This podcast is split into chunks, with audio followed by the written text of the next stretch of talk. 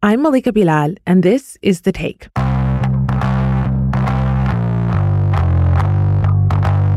If you heard our last episode, you'll know we're doing something a little bit different today and for the next two episodes. A few months ago, Al Jazeera launched a new podcast, and we're sharing the first series with you. It's called Diplomats for Sale. It's an investigation in four parts from Al Jazeera's investigative unit. They went undercover to figure out how ambassadorships and the highly coveted diplomatic passports that go with them are bought and sold. It's a wild story, best told by Al Jazeera's Kevin Hirten and Deb Davies. So here they are, and here it is Al Jazeera Investigates. I'm Deborah Davies. I'm a reporter with Al Jazeera's investigations team based in London. And I'm Kevin Hirten a producer with Al Jazeera's investigations team based in DC. This is Al Jazeera Investigates. Welcome to our first series, Diplomats for Sale. If you haven't heard part one yet, check it out. Find out how we got here. It's a pretty extraordinary story about how you can get citizenship to a country that's not your own and passports for sale on the open market. Our 18 month investigation isn't just about buying passports and citizenship, it's also about buying diplomatic status. And we're taking it up a notch in part two.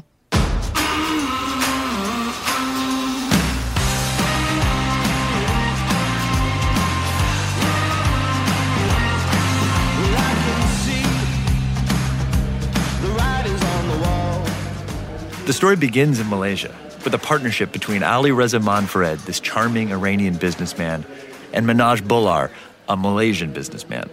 And it really started as a story about two best friends. Well, we met in 2012 where Ali wanted to to move oil from Iran.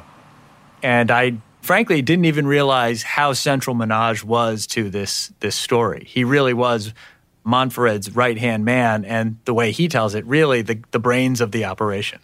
You do draw up a mental picture of the people you're going to meet. And we sort of had an image in our head of these little clerical, very straight people unwillingly pulled into this venture. And then we agreed to meet for lunch. We got there early, we sat at the table, and in walks this really stylish, charismatic, fabulous looking couple. Two weeks ago, when Kiran convinced me, she said, Well, let's get it done.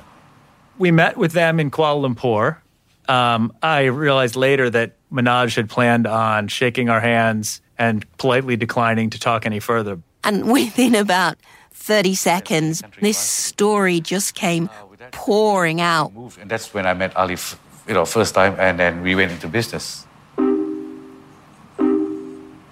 Iran being in the sanction, they had problems in moving the oil. The relationship between these two men unraveled into this incredible story that really spans the globe. It started with oil trading that at best you could call shady, and the Iranian Ali Reza Monfared trying to escape his creditors and the law with what he thought was his international get out of jail free card. And this is not the only case of a criminal trying to use diplomacy as a shield. But Manoj knows this story from the inside, and he was willing to tell it for the first time. From a young age, Dad got us interested in the sea. And they invited us to come with them to Labuan to show us where the whole thing happened. Labuan is a, is a small island. It's a long way from the rest of Malaysia, not even off the main Malaysian mainland, but off the island of Borneo.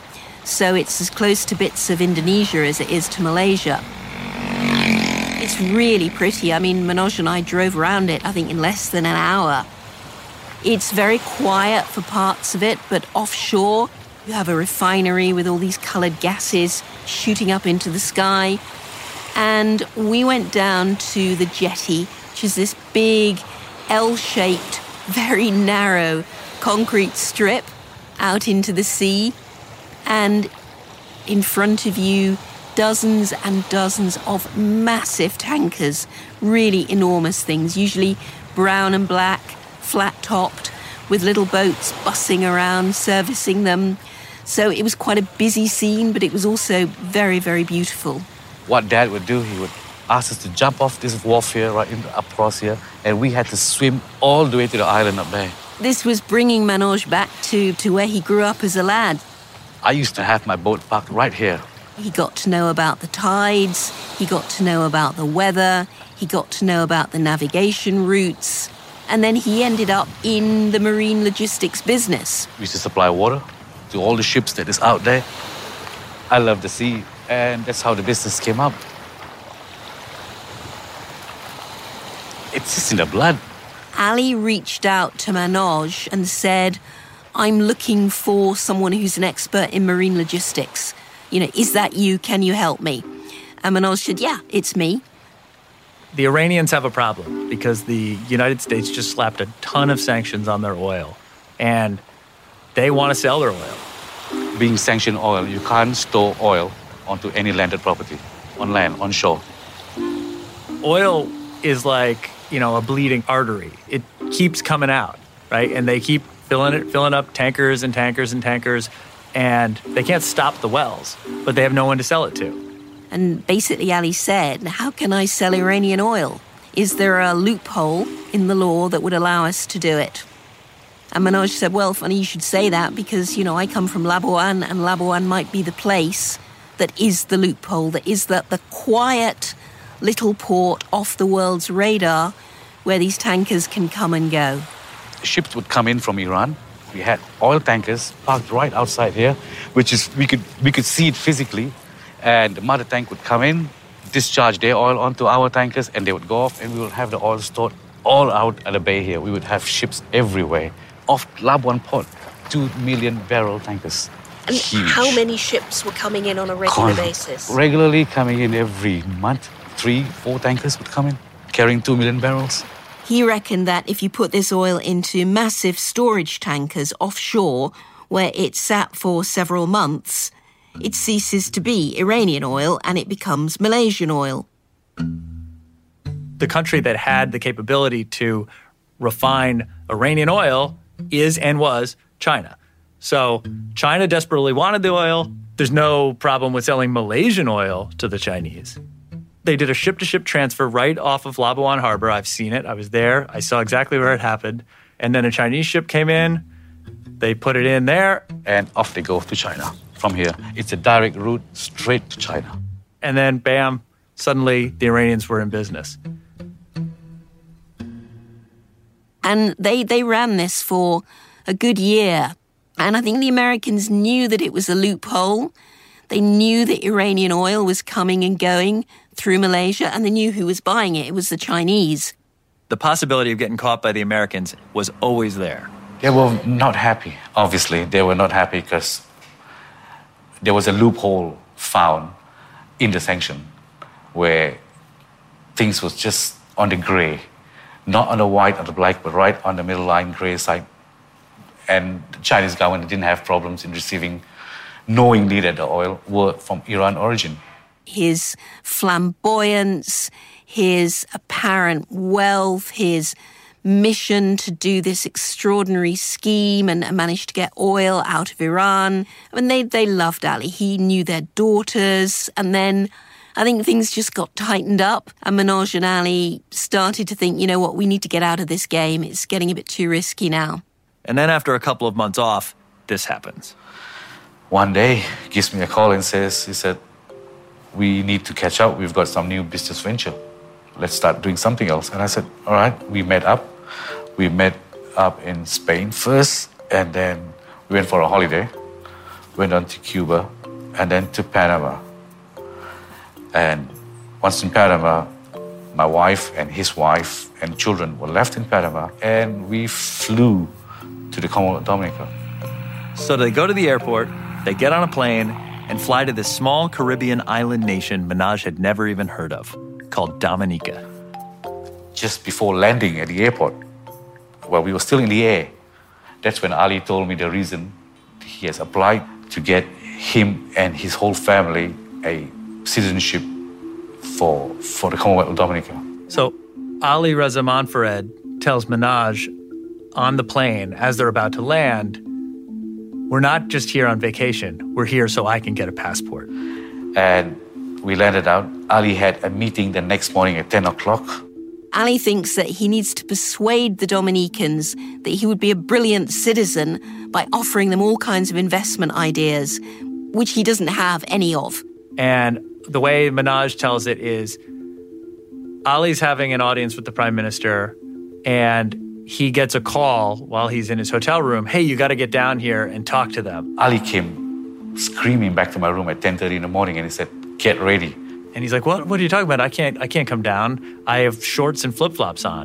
I had to borrow a shirt and a pants from the front desk. So he goes down into the prime minister's office. There's a picture that he he gave us where you can see he has an ill-fitting shirt. Prime Minister was flying out to another country, so we, the meeting was short. It was just an hour and a half meeting, where I explained to him that we can do um, the amount of investment and business that we can bring in into the country is just untold. You will not regret it. We will open up the door. And according to Manoj, Roosevelt Skerrit turns around then and there and says to Manoj, not to Ali, but to Manoj, you'd make a great ambassador. You could really help the interests of our country. Would you like to be an ambassador? Why don't you be our ambassador at large? And Manoj says, no. I'm a businessman, not a politician. I'm not, not going into this thing. That's not me. I'm a businessman. I'm not an ambassador. And then when they get back to the hotel, Ali says, Are you crazy? Are you off your head? You're offered an ambassadorship and you turn it down. That's what I want. Ali said to me, Convince them that I can do the part. And I said, Well, definitely. I mean, if you want to do that part, he says, Yes, I want to be. And then the next meeting when we had that offer that you gave, the Prime Minister gave it to me to be ambassador at large, why don't we give it to Ali Reza? I'm happy as long as the business comes in. So, just like that, the path is laid out for Ali Reza Monfared, an Iranian national, to become Dominica's ambassador to Malaysia. I mean, a second passport is one thing, but Manoj had to wonder why did his friend Ali suddenly want to become an ambassador so badly? I didn't know back then why he, it was so important for him to have that. It was only later on that he said to me, he said, the reason I wanted to have just a normal Commonwealth passport was that I get a different citizenship. Now imagine I've been offered a diplomatic passport, I get diplomatic immunity completely. I don't have to be worried about the Iranians. And that's when I started to suspect why do you need to run away from the Iranians? What have you done? Or what, what made you think that the Iranians are going to come after you? Unbeknownst to Manoj, while he and Ali had been running that oil swap scheme back in Malaysia, Ali had been skimming money off the top from the Iranians. For him, it was a new life, a freedom, where he would not be indicted, he would not be arrested, he would not be questioned, he would get, most importantly, the diplomatic immunity. That's what this whole thing was about. Ali Reza Monfared, who could clearly sense his crimes are starting to catch up with him, really does buy the ambassadorship. I mean, we have the emails, and the emails track the flow of money from Malaysia to Dominica through this company that Ali set up. This thing called My Dominica Trade House. And it's just for this diplomatic passport. And two or three delegations of Dominican politicians come over. They get wined and dined. Manoj says they're given presents, including bars of gold that are stamped My Dominica Trade House, worth about ten to fifteen thousand dollars each. And that was a company that was going to facilitate trade between the great nation of Malaysia and the tiny nation of Dominica. Seems pretty legit. Um, but quickly, you see through the emails that there's money that needs to go back to Dominica that doesn't seem to have anything to do with trade. In fact, in one case, one of the emails, they call it investments in quote. Like you need to send more investments into this account. It was gifts for the Prime Minister. 200,000 was sent to him first, and smaller payments were sent as gifts to show how genuine we are. Manoj calls them tokens of appreciation. I think most people would call them straight up bribes. If there is illegality, it would come in terms of whether money is paid and where that money goes and who it goes to. We know for sure, because we have the documents, that money came from my Dominica trade house to Dominica. Money went from Malaysia to Dominica. And some of that money paid for political activities in the run up to a general election. Some of that money bought party t shirts, it paid for an event with entertainers and fireworks, it paid for the printing of a party manifesto. So that's where the questions are. And the calls for money are getting more desperate.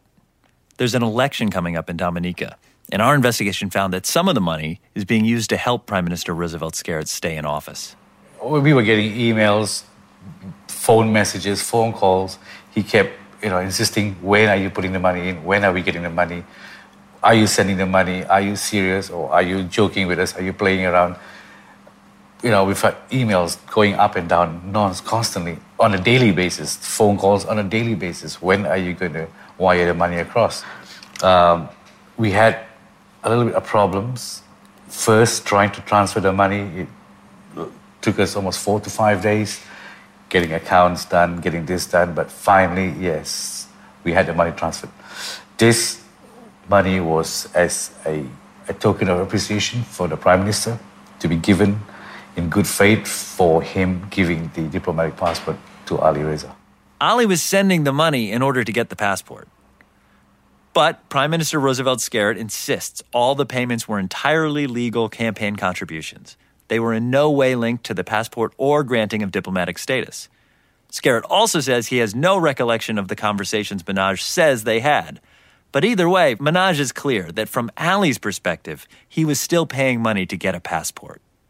Back came an email on behalf of the Prime Minister. Saying thank you, received money, all good, all clear. Uh, we'll be doing the necessary, and you'll hear from us very soon. What Manoj has told us and what I've been told by journalists and political watchers and analysts and businessmen across the Caribbean is that the diplomatic passport is very much a personal decision by the Prime Minister. You don't get this without the PM personally being involved. The allegation is that money goes to the Prime Minister. It does not go into the National Treasury. And it then can go to enrich the Prime Minister personally, or the allegation is it goes to fund their next election campaign to keep them in power so the gravy train can continue. There are certain laws against overt bribery, but you know, the prime minister is allowed to appoint who he wants as his diplomatic corps. Whether or not it violates international law, to bribe somebody. Maybe it could be Foreign Corrupt Practices Act if it's done in US dollars or it goes through US bank accounts. But essentially, this isn't about necessarily something that's illegal, it's something that's really improper. I mean, without that money, Ali would not have got his diplomatic passport. And in fact, the passport was later delivered by the Prime Minister himself when he traveled to Malaysia. In the spring of 2015, Roosevelt Skerrit arrives in Kuala Lumpur Ali received his diplomatic passport. The very thing that he's been angling for. Through the hands of the Prime Minister personally when, his trip, when he came down to Kuala Lumpur. That was the final, the final thing. And we have the pictures. It's, they threw this huge party at this giant bungalow um, in the sort of diplomatic section of Kuala Lumpur, and it was a quite a fete. The biggest, he had a big lavish party when the, and he announced, he said, I just got my passport. The prime minister just gave me my passport. You can see that there's a band there. It's a very fancy party. I mean, imagine this beautiful white mansion on the edge of a lakeside, all lit up. You know, fabulously dressed guests wafting around, eating and drinking, and discussing matters of state. I mean, it sounded like, um, you know, a wonderfully high flying, stylish event at which this man who's involved in criminal activity is basically trying to bend the ear of people to find out how he can avoid getting arrested by his own government. Well, we actually have a uh, recording, and it's a conversation between Ali and an ambassador, a fellow ambassador, about how great it is to be a diplomat and all the different things that you can get as a diplomat. So the first voice you're going to hear is actually Ali Monfared himself. To go to the uh, diplomatic passport, which I am here. Do you mean any security the, for the diplomats? Of course. means is that no one can touch me. In the Iranian people or the embassy or the police of Malaysia. The Malaysia. moment if you they- present your credence, yes. you are immune. No one can touch me. There is immunity for, for especially the ambassadors, the head of missions. Now, they cannot arrest you. They cannot, for example, come to your house because uh, your house, your embassy is property of the Commonwealth of the Dominican. For some of these guys, it's not just the perks, the legal perks, it's the status. And one of the things that Manoj talks about is that as soon as Ali was handed that diplomatic passport, he became a different person overnight. I couldn't call him Ali anymore. He said, no, you're going to call me Excellency. There was some stories that, you know, that Ali was, a, was not the best neighbor. That he would, you know, jet ski around on this little tiny lake, which was not supposed to happen. That he bought like 1,500 ducks Ordered 1,500 ducks and just and let them all out into the chuck the ducks away. into the lake. and you have got lots of dignitaries and lots of VVIPs staying there, and you have got thousands of birds caged up, macaw, parrots, and things, making a racket. Complaint kept coming in non-stop, and Ali just couldn't be bothered. He felt he was untouchable. He he felt that no one could touch him. The moment he had that passport, it was even worse. As well as the embassy, Monfared had an office in downtown Kuala Lumpur. every night they would stay in the office till one o'clock in the morning, two o'clock in the morning, where Ali would blast his music, and drugs were involved in lots of drugs, lots of late night parties. Things things sour fairly fast. Manoj starts to have doubts about whether Ali really does have his own money or is he just sponging off Manoj. There are allegations that Ali is using drugs and the police turn up. The police did a raid one evening around six, seven o'clock in the evening. Uh, they come into the office. Ali's absolutely terrified. He runs into a back office, locks the door, and says, You can't arrest me, you can't arrest me, I'm a diplomat. Produced and showed his diplomatic passport and said, "I'm a diplomat." And that's when the police just walked away. When the police came down, and I asked the police, I said, "What happened?" You gotta keep in mind, drugs. It's a very serious offense. And the police said, "Oh, we couldn't go into." I said, "Why? You guys are police." He said, "Oh, it's an embassy. He's a diplomat. We can't get in. We can't go in. This is out of our jurisdiction." And it worked. Eventually, the heat got really bad. The Iranians are one step ahead of him. They actually get an Interpol warrant for his arrest. Um, his luck in Malaysia runs out. He realizes he has to get out of there. So, where does he go? He goes to Dominica. He's actually at the airport.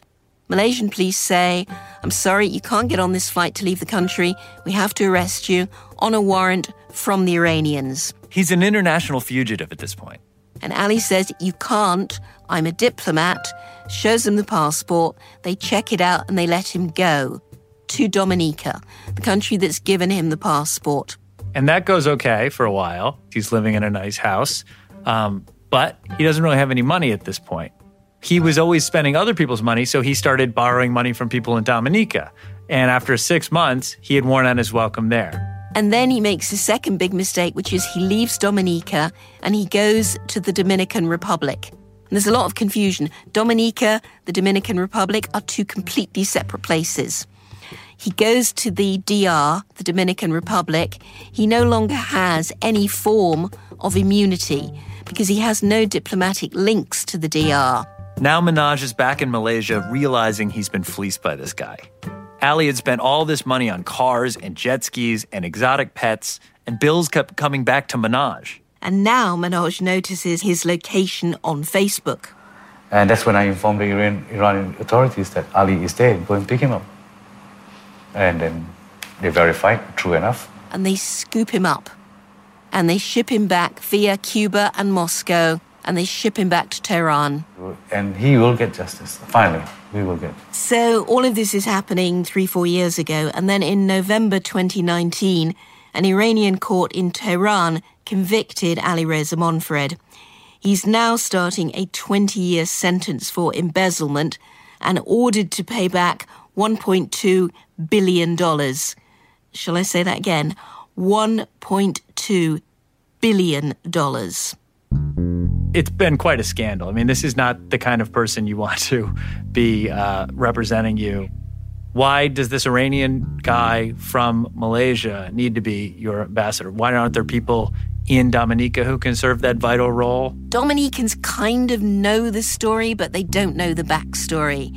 So you would say to people, Do you know about diplomatic passports? And they would say, Yeah, yeah, there was this crazy Iranian guy, and we made him our ambassador, and nobody knows why, and now he's been arrested, and isn't it terrible? This is so scandalous that Calypso star King Dice, he did a whole song about this. It's called MyDominicaTradehouse.com. That's the title.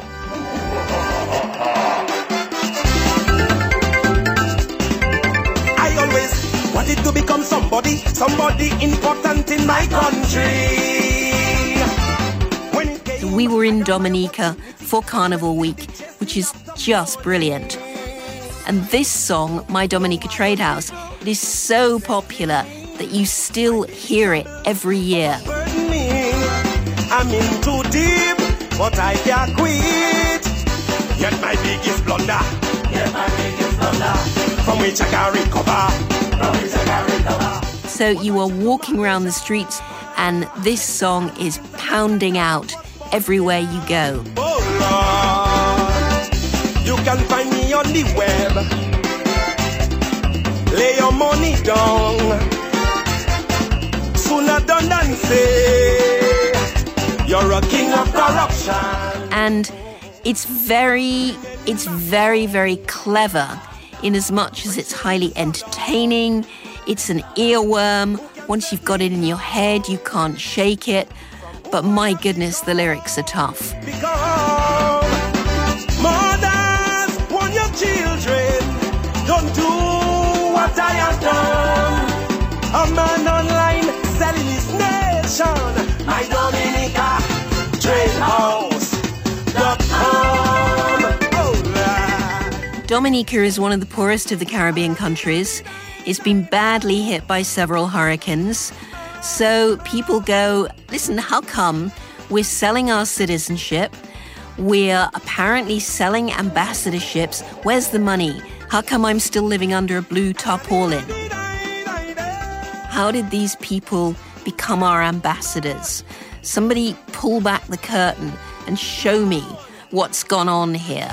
And so that's what we set out to do. Okay, reporting here. Recording. Yep. Level from me on this one as well. Yes, good. Going undercover is not something that we do lightly. Gonna have a wander around We only go undercover when it's the only option to get the information we need. Talk about what we're doing here. So the reason for coming to Manila and specifically to Makati is there is uh, a businessman here, a, a legitimate businessman.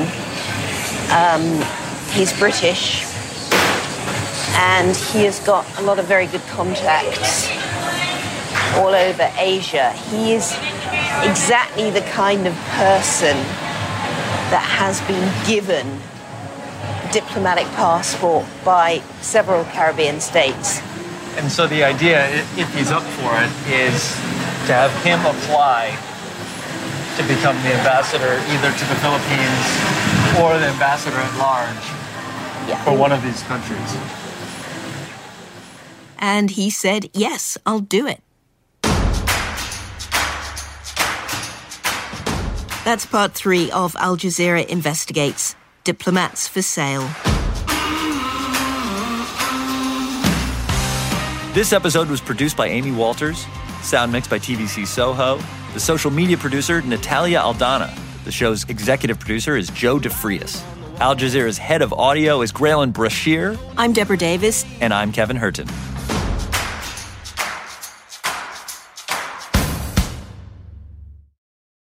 Hey everyone, it's Malika again. If you liked what you heard, you can subscribe to this podcast everywhere you listen. Just search for Al Jazeera Investigates. There's a new series coming later in the spring, so you'll want to be ready for that. In the meantime, The Take will be back on Monday with part three of this first series, Diplomats for Sale.